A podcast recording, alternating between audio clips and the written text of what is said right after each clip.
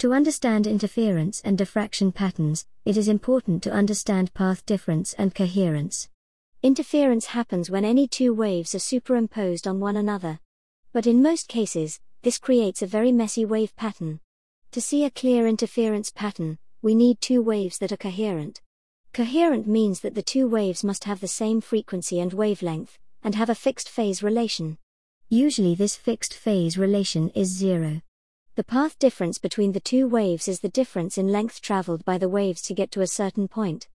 For two coherent wave sources, if the path difference is a multiple of the wavelength, the waves will be in phase and we will see constructive interference.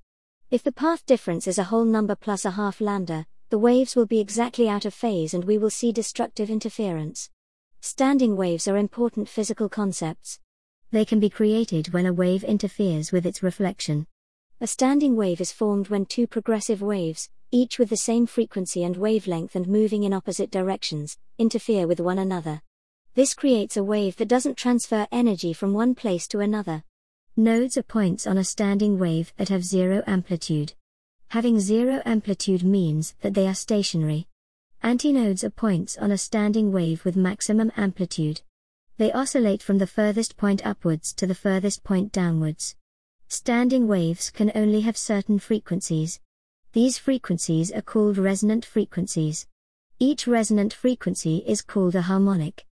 Resonant frequencies happen when the distance between the two fixed ends is an integer multiple of half wavelengths.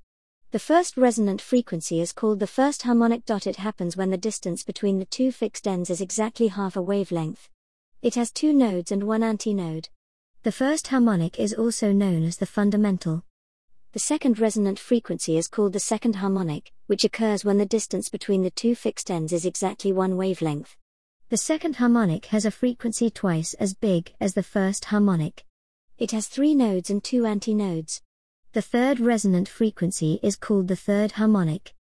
It happens when the distance between the two fixed ends is exactly one and a half wavelengths.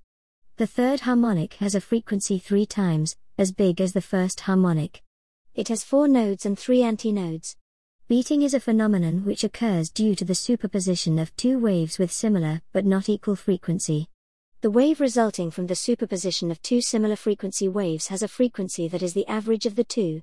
We can determine the beat frequency by adding two waves together mathematically. Say we have two waves with amplitudes x1 and x2. The superposition of these two waves is simply the addition of their amplitudes x1 plus x2.